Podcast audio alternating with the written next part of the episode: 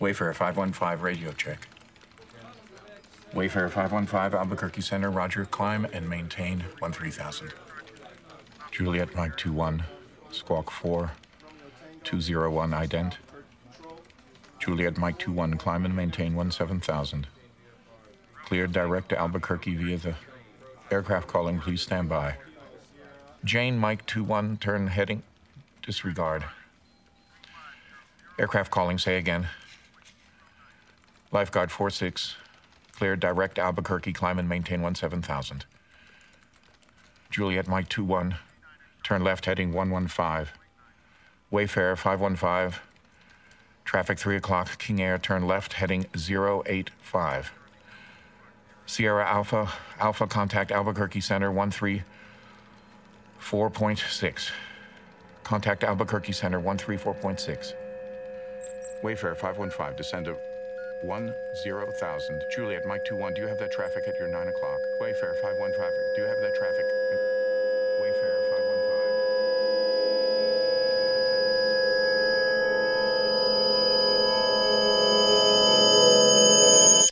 Hi, and welcome to Cut to Black, a podcast about how we experience television. I'm film critic and horror author Gretchen Felker Martin, and with me is my illustrious co host. TV critic and author of Pain Don't Hurt, Sean T. Collins. Today we're going to be talking about the episode of Breaking Bad in which Walter causes a plane crash by letting a girl choke to death on her own vomit. You hate to see it, honestly. You hate you, to see it. You really do. Yeah. It's a pretty uh, solid case for not letting someone choke to death on their own vomit. I think a really definitive case against it, honestly. Yeah, in a, a cosmic sense. I mean, it's like it's such a strong case against letting someone choke on their own vomit that it reaches right past all the conventions of modern drama and goes back to like Oedipus. Yeah, it, it it really has a feeling of like the gods themselves intervened in this story to make a point about this man, this this this horrible, horrible man at the center of all this. And even more horribly, it's a point that on a mathematical level he understands and is awed by, but it, it occasions no change in his behavior at all. Yeah, there's that scene in the subsequent season because this is, I should say, it's an episode called ABQ, which stands for Albuquerque. It's the uh, season finale of the second season of Breaking Bad, written by series creator Vince Gilligan, directed by Adam Bernstein, and there's a follow up scene that is really mortifying in the subsequent season where he's still a high school chemistry teacher at this point, and his high school is having an assembly to commemorate the deaths of all these people on these planes that crashed in large part through stuff that Walt did and and he kind of sickeningly tries to find the bright side of it uh, right like that neither plane is fully loaded or that many other commercial jets have a much higher passenger capacity and he does it in this really like with this numb affect you know like he's just sort of musing aloud. It's really grim. And at the time it's anomalous. Like cuz it's it's not really played for laughs but it is it's like it's like it's just on the dramatic side of cringe comedy. That's Right. that scene you know. It is so awkward and uncomfortable and you you see everybody kind of look at him aghast.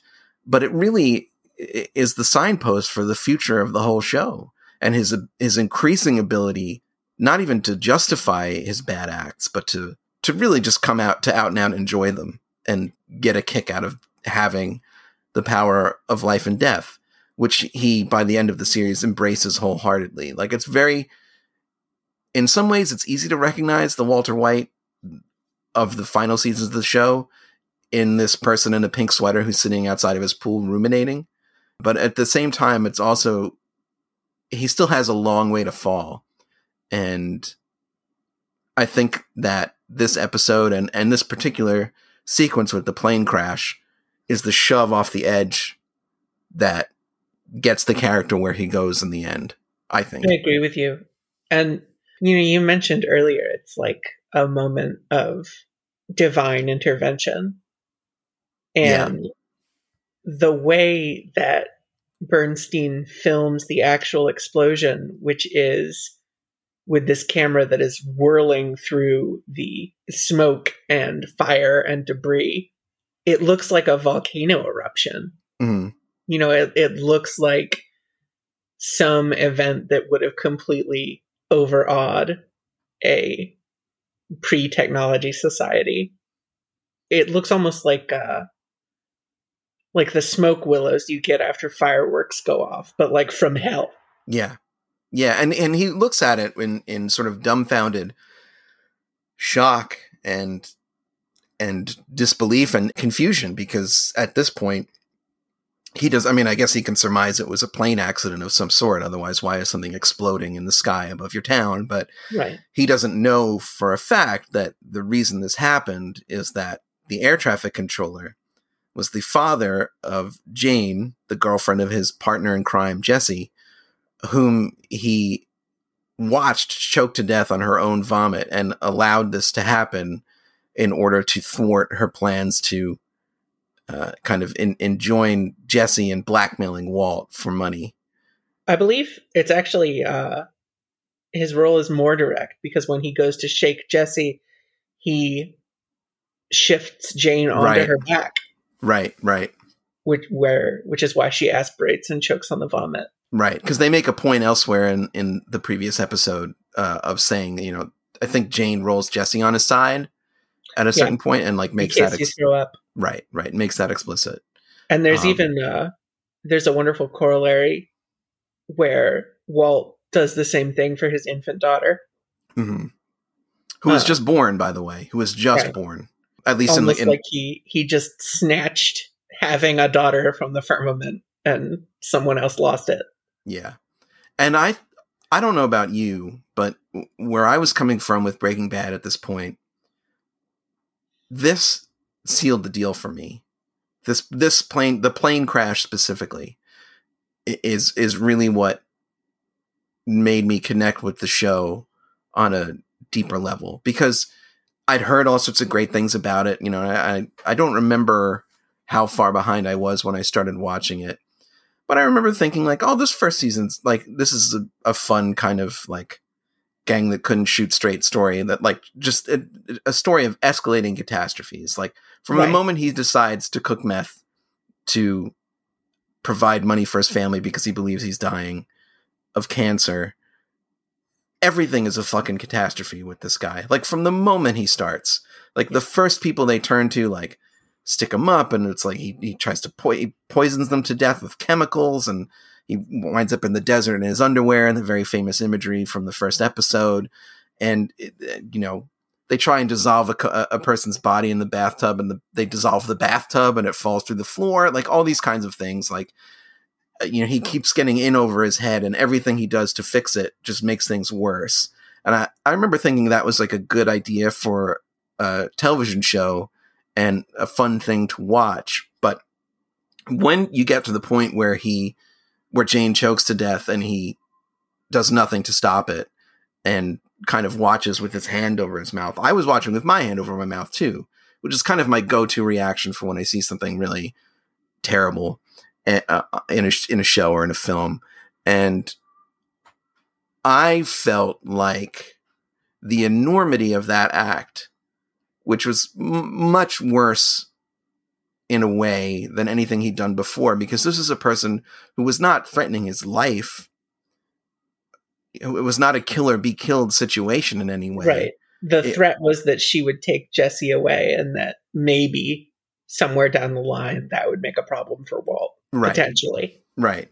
But Um, really, it's it's just his petty little like suburban dad need for control. Yeah, and it was it was that death scene was so gruesome, uh, both physically and morally, that I really didn't know how the show was going to address it.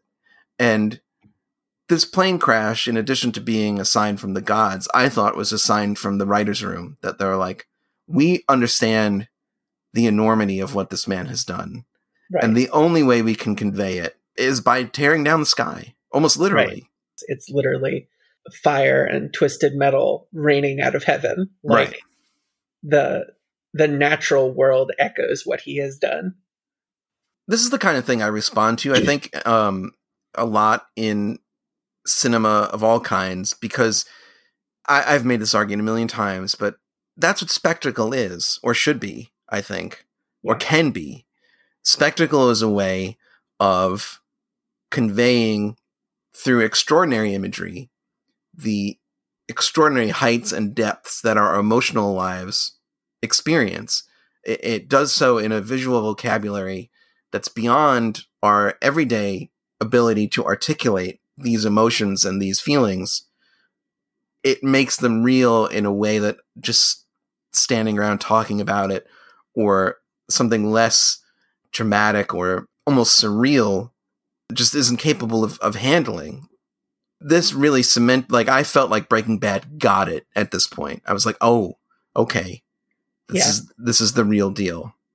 It reminds me a lot of the way that you wrote about the monolithic horror image, something that centers and recontextualizes a whole story.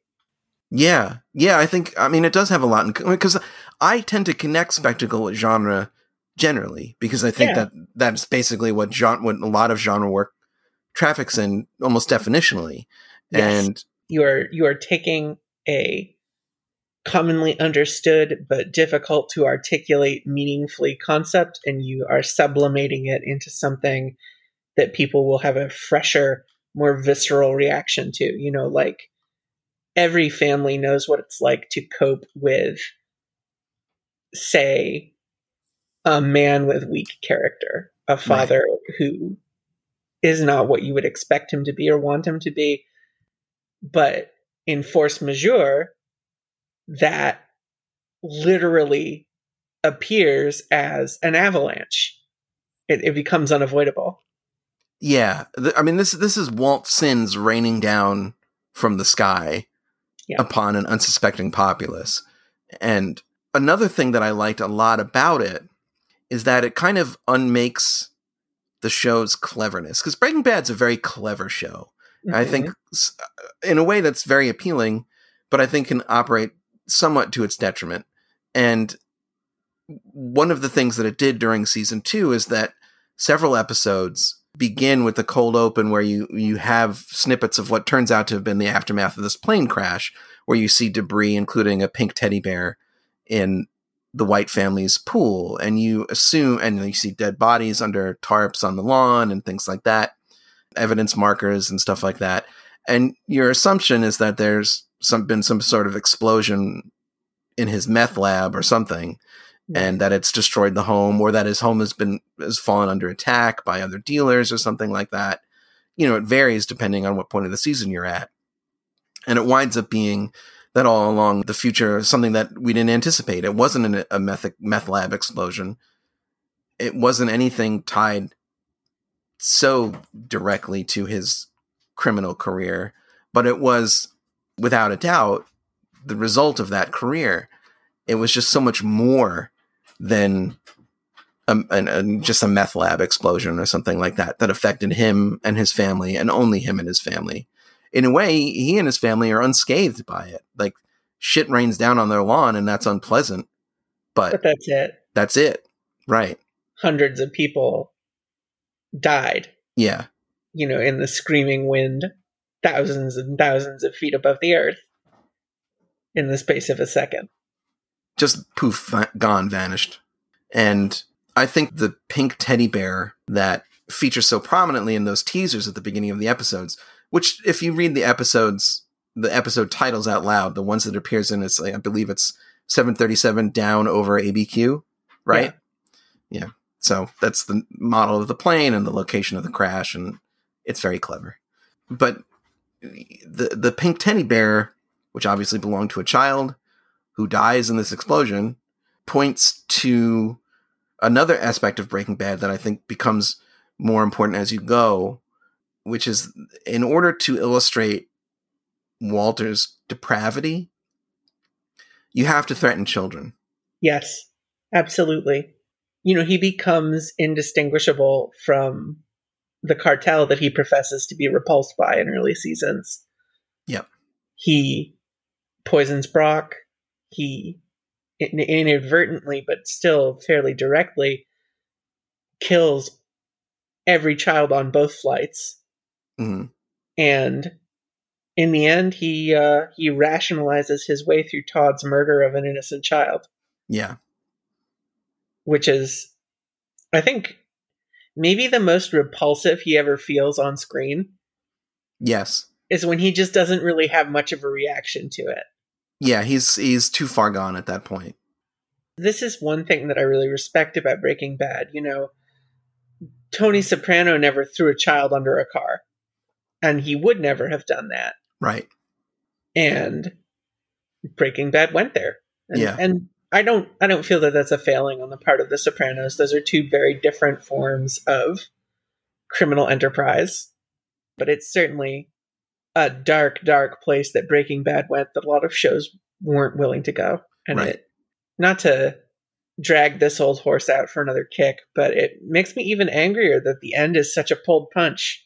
Yeah, it's really grim. I th- I think in a different way than I've used the word grim before in this Yeah. podcast to uh, to see them kind of let Walt skate a little bit in the end. You know, they pit him against Nazis, which at one point in America was it's like a, a slam dunk in terms of who the good guys and the bad guys were supposed to be.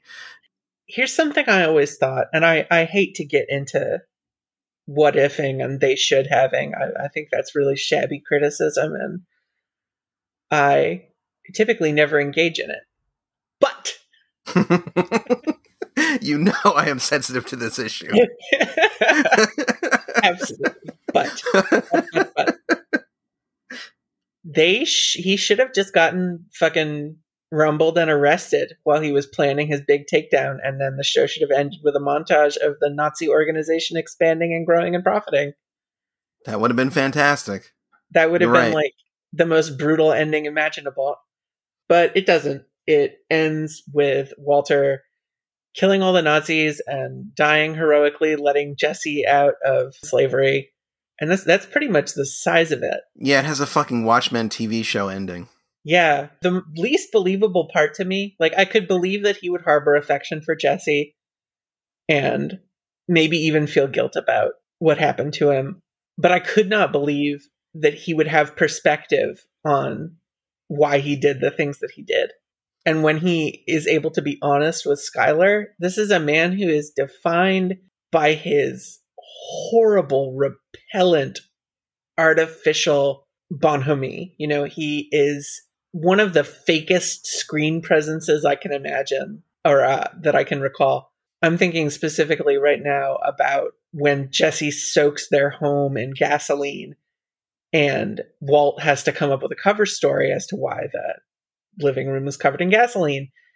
And he gives this appallingly dishonest speech where he talks about getting doused at the gas station in some kind of accident. And the way that he enunciates is so palpably, disgustingly false. You just feel like you're watching some kind of poorly programmed android breakdown. Yeah, he's he's only a good liar if you want to believe him. Which his of course his family does, because why wouldn't you? You Right. know? And that's the other thing that's important about this particular episode is that this episode is where his family life finally breaks down.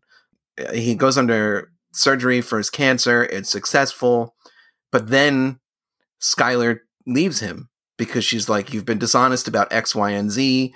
You weren't in a fugue state. You didn't go to your mother's house. Like all these bullshit stories he's made up to explain why he disappears for days on end because Right. he's, you know, he's stuck in a meth lab in the desert or whatever. And he's like, you know, if you don't, I'll tell, I'll be honest with you if, if as long as you promise not to leave. And she's like, I'm too scared to find out what the truth is, which at this point is correct for for Skyler. And she leaves, and that's what he's sitting out. I mean, I'm I'm, I'm sure he is still ruminating on the death of Jane, which he did seem to take to heart, uh, not enough to not kill her, but he's also ruminating on the collapse of his family. And I do think there's probably a way in which this plane crash echoes his own emotional state. So it's it's not solely a commentary on him from uh, the gods, so to speak, in the form of the writer's room. I do think it represents his his mental state to an extent. And the, the remainder of Breaking Bad is about him powering past that shit, right? Right. Like no more will Walter White be chagrined or ashamed because of his family's response. Like he just has to seize he has to seek more control as time goes by to avoid being put in a position where he needs to feel guilty about anything. I think you're right. And, you know, I think there's also the angle that he must, on some level, see the explosion as a manifestation of what's happening happening in his own life, which is the kind of colossal act of narcissism that will later allow him to justify literally anything. yes. Yeah, absolutely. Absolutely.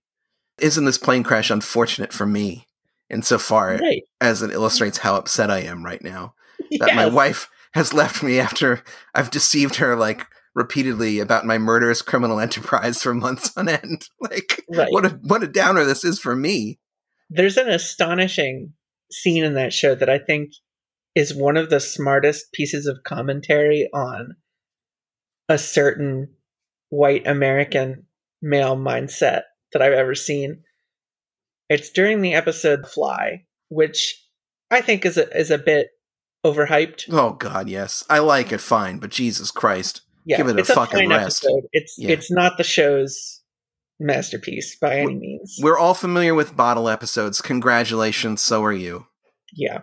Oh god. Anyway, Um, fucking it also gave us Rian Johnson, so thanks a lot. I will say for Rian, he did a hell of a job with Ozymandias. That's true. That also gave us Rian Johnson. You know, you win some, you lose some. Yeah. In conclusion, Rian Johnson is a land contrast. contrast. But anyway, he's talking about Skyler leaving him, and Jesse has just snuck sleeping pills into his coffee. And he starts to mumble and sort of speak in a stream of consciousness. And he says, I believe that there exists a combination of words that would make her understand. And it's like human communication to Walt is just a bunch of fucking magic spells you cast to make people feel and do what you want them to feel and do. yeah, yeah. Because there is no way to make it look good. There's no scenario in which I have murdered multiple people. I manufacture a highly addictive substance that destroys lives and guts communities from the inside out. And also, I literally never stop lying to you. There's no way that that feels good to the other person. There's no way that they take that into their heart and reasonably decide, yeah, okay, I'm cool with all of that. hmm But he thinks that what by arranging words in the proper order, he can just sort of flip a switch in her brain. That's that's crazy people talk. That's that's how incels think. Yeah, it's like yeah, his his marriage is essentially like a Sudoku, where it's like if it can arrange it in the right order, it'll work. But Right. It's That's not- yeah, it's it's it's it's fucking crazy. I think he's doing the same thing. I think he's doing that same exact thing when he gives that speech in front of the assembly about the plane crash. He's moving the pieces of it around in his own mind until it's something that he understands and feels he can incorporate into his life. And that's that's the the horrible corollary to the way that he talks about communication is that that is the way that he reasons with himself he actually can manipulate his own brain in the way that he assumes he can manipulate others because he does not understand that emotional relationships are not like static systems. Yeah, his his lifestyle requires him to both be incredibly smart and willfully stupid at the same time. I mean, it's like I, I realize as I say this that I'm borrowing a description of how the party functions in 1984, where in order to s- survive in this society, you have to do this unbelievably complex mental arithmetic to make their lies work for you, but you also have to be like shit stupid Yeah. and and and just swallow any fucking slop that they sling at you. And I mean, look no further than the fact that this explosion happens in a blue sky, which is the fucking name of his fucking meth.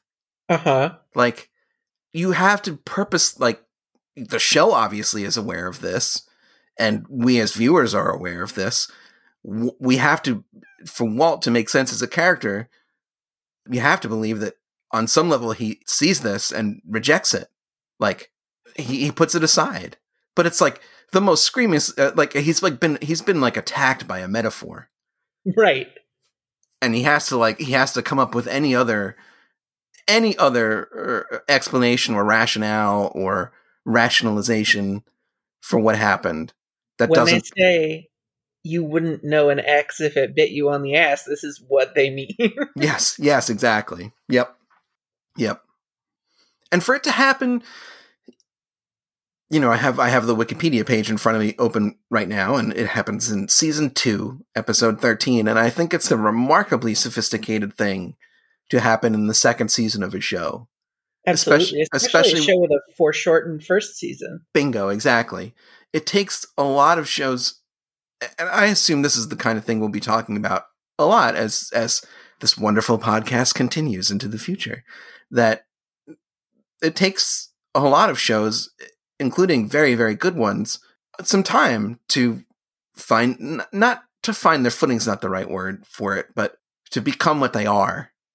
I guess to recognize what they're doing and to, and just to drill down on it and do that, you know. And it takes some shows have shitty first seasons that are just straight up not good, and then turn it around really rapidly season two or whatever. Right. Breaking Bad, Fire, etc. Yep, yep. Uh, Breaking Bad, I think, had a good but short first season and a and a good second season. This to me is where the show's confidence in itself and its confidence in its audience kind of merged and it handed you this imagery and was like here you know what to do with it and it reminds me a lot of another explosion that is the climactic act of the second season of a show which is blackwater and game of thrones game of thrones right when they detonate the enormous oil slick of wildfire out on blackwater bay right because that explosion is that is warfare. Like that's the show's argument that it's making with that image. That right. you have unleashed by going to war a force that is unstoppable. Unstoppable in its destructiveness. You can't control it. You can't contain it. You've just set the world on fire. Right. And you have prayed to something, invoked something that you don't understand what I always think of when I see that explosion, and God, that image really um, put me back on my ass. Mm-hmm. And the the corresponding sequence in the book is is really extraordinary. That whole that whole part of Clash of Kings is fantastic. Yeah, but it's very very visually different for uh, budgetary and stylistic reasons, and because you there's no human way that you can shoot the horses climbing over ships tangled together. right, right. But the explosion is so tremendous and almost it's it's almost like the goddamn nuclear explosion from the dream in Terminator 2. Mm-hmm. You know, it you see people literally get blown off their own skeletons. Yeah. There's such a cold, hateful impersonality to it they all die instantly because someone touched one chemical compound to another. Mm-hmm. It really takes all possible romance out of the act of killing. Oh yeah, yeah. There's no, there's no glory in it, right? You know? And then the the aftermath is so despicable and full of people experiencing unbearable trauma and awful physical pain but oh, anyway, God. yeah, no, no. I mean, we could talk about. Um, maybe we will talk about Blackwater in this podcast one day. But I don't. I think it's worth bringing up here anyway, though, because in both cases you're dealing with explosions, and I think there's something worth teasing out of that, like this rending of the fabric of reality. Mm-hmm. You feel in both cases that like something has been torn that can't be reassembled or, or put back together. Right, of course. I don't know. Now now you're kind of now it gets into territory that I find difficult to articulate to articulate. Well, it's, because you know it's, it's metaphysical subject matter. Yes. And yeah. I think you've already got the biggest part of it, which is that it is a period. You're finishing a sentence, hmm and correspondingly, you're opening up the vast blank space of whatever comes next, which is now completely uncertain because all of the ways in which we experience life have literally just been erased in a colossal pinwheeling fireball. Yeah. You cannot use your senses in an explosion.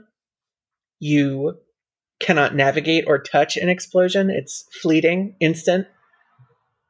It happens and then it's over. It's immediately in the past. There's no ability to interrogate the experience of it.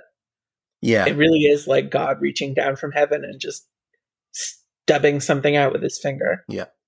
You make a good point because this episode, again, according to Wikipedia, aired on May 31st, 2009.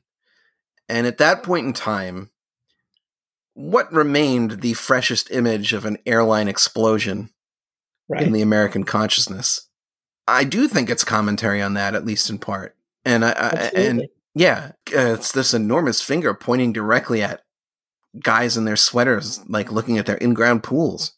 You know? Yeah, I think that Breaking Bad was always very critical of suburban manhood. Yeah. You know, Walter is exceptional in some ways, but he's typical in most ways. hmm And the real horror of him is not that he's a genius, but that someone let a repressed, frustrated man figure out that he could do almost anything if he stopped caring. Right. Right. Yeah, he's a he's a genius, but he's what Flannery O'Connor calls a moral moron.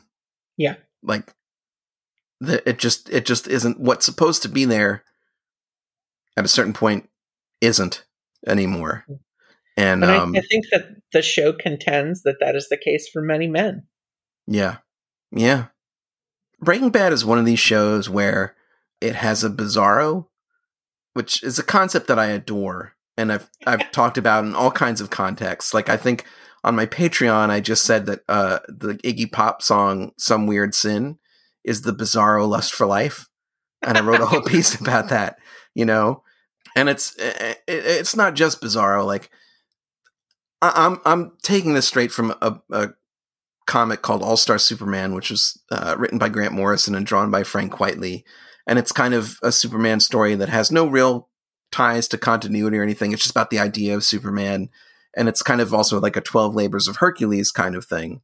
And in each issue, he uh, confronts or is challenged by or is set up in parallel to some other super strong figure that is reminiscent of Superman. Like he he arm wrestles with Atlas and Samson.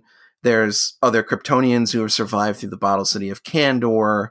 Uh, there is actual Bizarro at one point, and you know I think with Walt, you have a, a couple of Bizarros that the show sets up.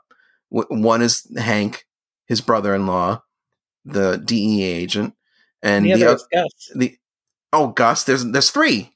There's Gus, Walter White wants to be basically, Right. uh, like the a real fucking cool customer in charge of a meth empire. And there's also Mike Ehrmantraut, who was introduced in this episode. oh my god, that's right. Yep, yep. Just, uh, He shows well, up to uh to Yeah, he's fucking Mr. Wolf from Pulp Fiction. He uh, he he he helps Jesse clean up the the crime scene and gives and tells Jesse what to tell the police. Like I woke up, I found her. That's that's all I know. I think is the phrase that he uses Yeah. or something like that.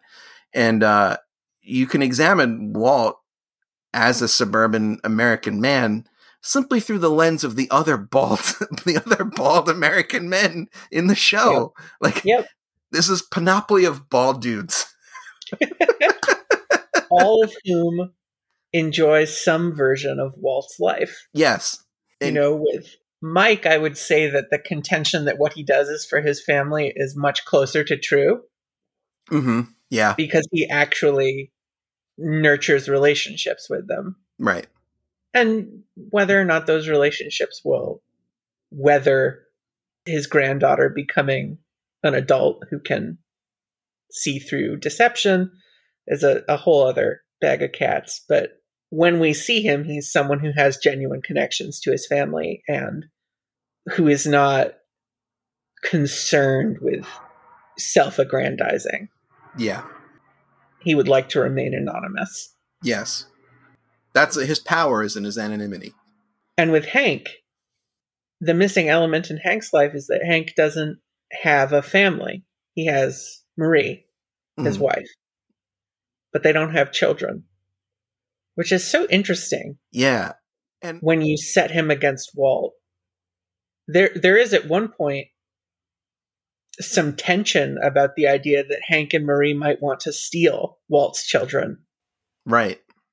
And of course, Walt's children, you know, his his son, Walter Jr., gravitates towards Hank, who is a more traditional type of man than Walter. Yeah. Yeah, there's a lot of interesting stuff going on there with Yeah. manhood. I do think that Gus is a, a really good uh, Bizarro for Walt Yeah. because he does everything that Walt believes is true about himself. He is quiet and logical and anonymous and does everything pretty much perfectly. The only thing that he does wrong is he makes the mistake of trusting Walter. Yep. And then the same politesse that makes him immune to pursuit and persecution by the law renders him unable to strike back effectively. Gus is so animated by this years, this decades long, I guess, vendetta against his partners in the cartel for killing his partner. Right. His partner in two senses his lover and his co conspirator in methamphetamine man- manufacture and distribution. Right. And that's ultimately his undoing is pursuing this vendetta against Hector Salamanca, the Yeah. surviving member of the the last surviving member of the cartel that killed his partner. So those the the last sort of vestige of giving a shit about another person is, is sort of which which curdles into murderous vengeance is what kills him in the end. Again, not to beat the dead horse, but it's weird that after showing in the form of Gus and what happens to Gus, what a fucking stupid idea revenge is, and like how it doesn't make you suddenly like this super competent badass. Mm-hmm. Like Walt gets his revenge in Yeah. the end. He kills the. Nazis. He frees his partner. He, he manages to pass on his money to his family by threatening and humiliating his hated old business partners who made a legitimate fortune without him. Like, I will also say that the part in which he intimidates and humiliates them, he is unquestionably cool. He just looks really cool doing it. yeah, yeah, You know, he gives this slick monologue.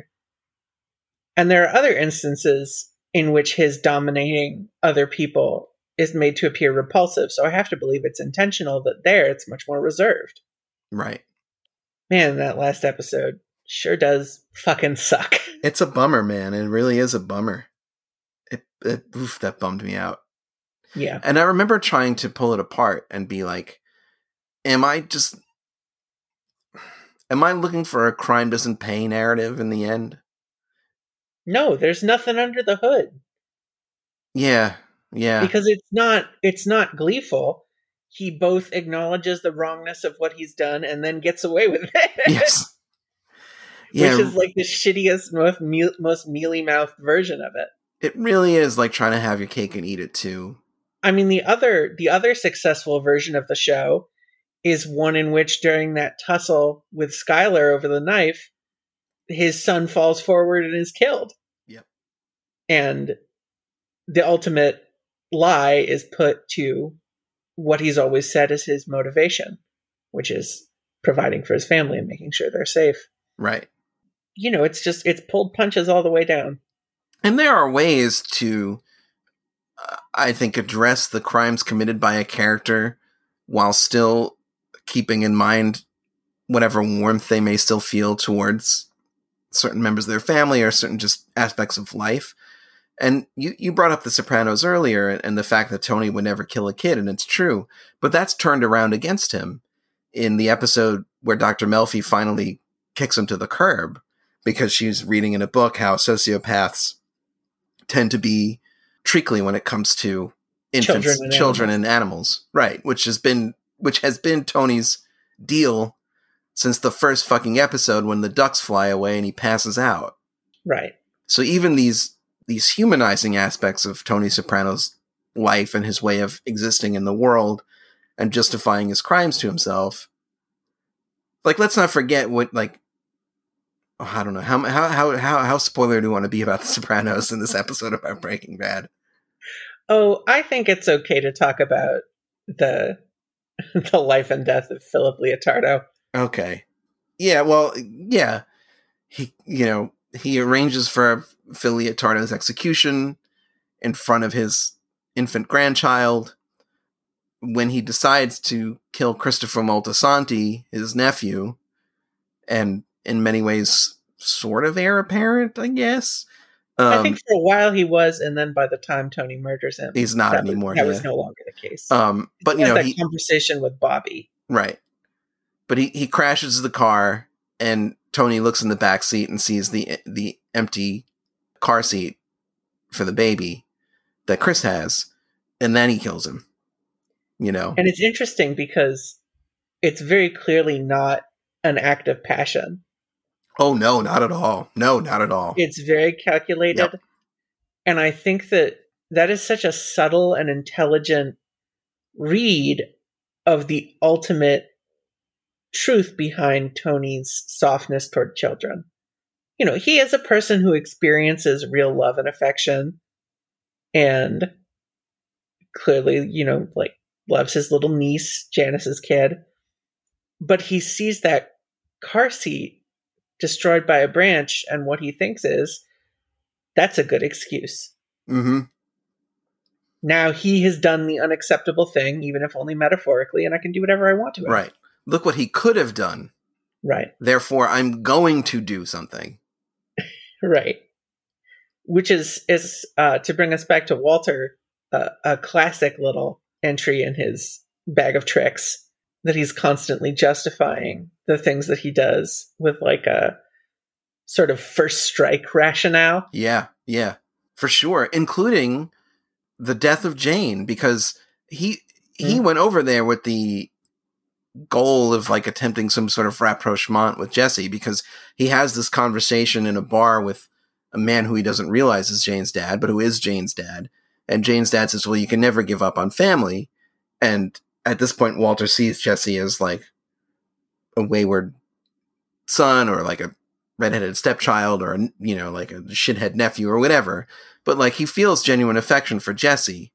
And instead of like calling it quits in a huff because he's been blackmailed he wants to try and like talk him off the ledge of like going on some crazy bender with jane and or whatever Right. that's why he goes over there he doesn't go over there to intimidate anybody or to kill anybody or anything but he's still able to put that aside and justify Jane's death, eh, which I think at the time he knows is wrong. I mean, you can see he's crying and he he's kind of looking at the scene in shock, but he doesn't do anything about it. Right.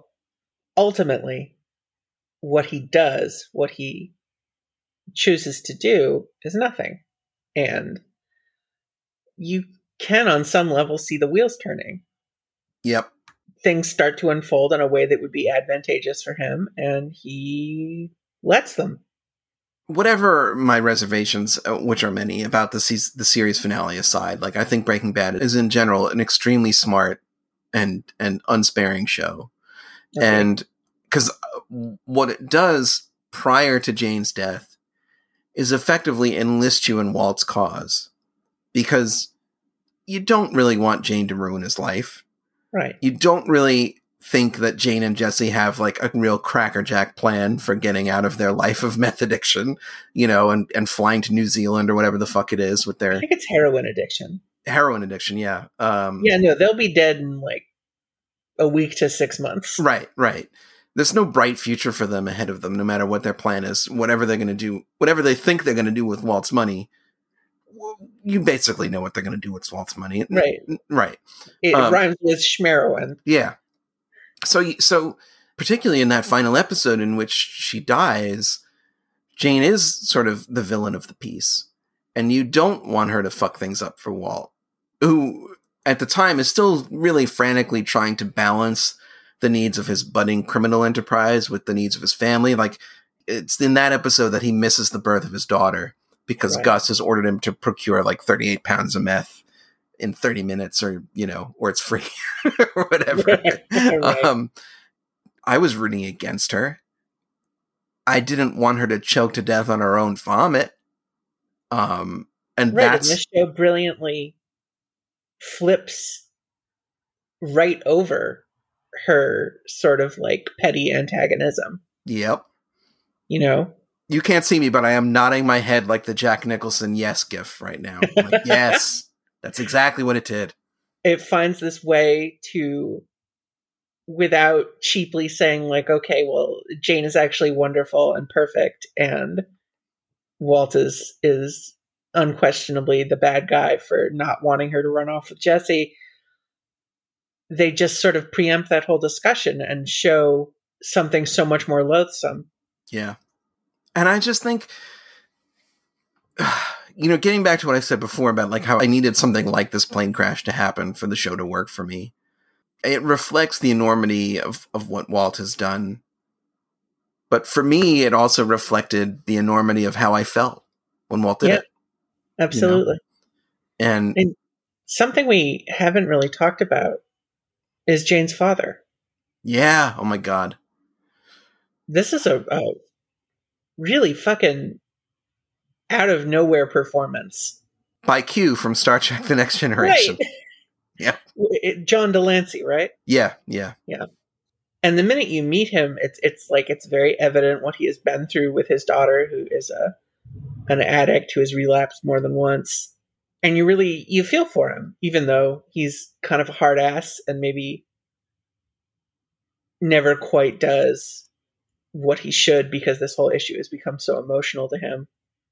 But he's got this long, weathered face and these big, expressive eyes. And I mean, you can tell just looking at him that she's a child he had a little later than perhaps he would have wanted if he was going to keep up with her. And that's the exact situation Walter is in. hmm Again, another. high stress job that keeps him away from the home a lot. It's it's a really remarkably subtle parallel. He's another Bizarro. Yeah. And and when they have that drink that becomes explicitly apparent. Yeah. It's like the same dude. Yeah. Whew. Yeah, I know. I was just about to say the same thing. I was literally just about to say oof. And then he winds up being the mouthpiece through which this final climactic word, the explosion, is is spoken. It's his grief that's being sublimated. Right. Yeah, you're right. You're absolutely right. That's how he feels. and that's that's another layer to why its apparent importance to Walter is just another act of his narcissism's tentacles reaching out and dragging everything he sees back into himself. Yep. That this is not even something that really happened to him. It happened to this guy. Yeah, you're right. You're right. I don't know. I it's funny because I think I held out hope that you were going to see this character again in some substantial way. You see him in news footage and then you later hear that he attempted suicide and that's it. That's it. That's that's a wrap on fucking Donald Margolis. Um, Honestly, I thought that was a perfect decision. Yeah, me too. Me too. Because, like I said, there was a part of me who was like, wouldn't it be great if in the final episode, like Walt has moved, you know, has survived and moved on or whatever, and all of a sudden someone walks up and shoots him and it's fucking Donald Margolis. But, like, Right, that's I- how Boardwalk Empire ends. it is. It is. I was just thinking that. It is how Boardwalk Empire ends. But it's, they're, uh, they're two different kinds of stories and two different kinds of incidents. And, like, Yeah. it would have felt cute in Breaking Bad's case in a way that I don't think it felt cute in Boardwalk Empire's case. Agree. Um, and I, I think it was Breaking Bad was so much more of a, a piece of clockwork yeah, than Boardwalk Empire was. yeah, definitely. You know, all, all the pieces that were in front of you were put there very intentionally, and the final sort of Rube Goldberg reaction was always really intricate and interesting and comprehensible. Yeah.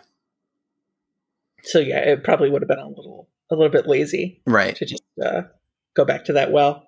Yeah, because whereas Boardwalk is all about the sprawl of it, and and so when this final piece does look, does click into place, it's like one of the only pieces that ever clicks into place on that show. Like Right. it's not a show that operates in that way.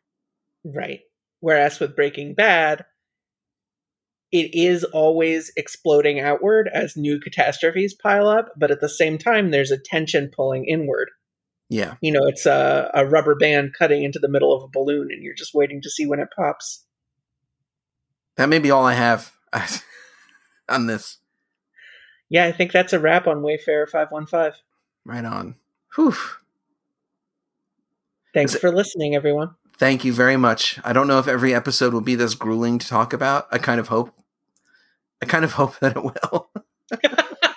Sean, I think that if there's one thing we can reliably produce between us, it is the sensation grueling. I agree. oh boy. Uh. Yes, thank you everybody for listening. This has been Cut to Black. And we'll see you in a couple weeks. Bye bye.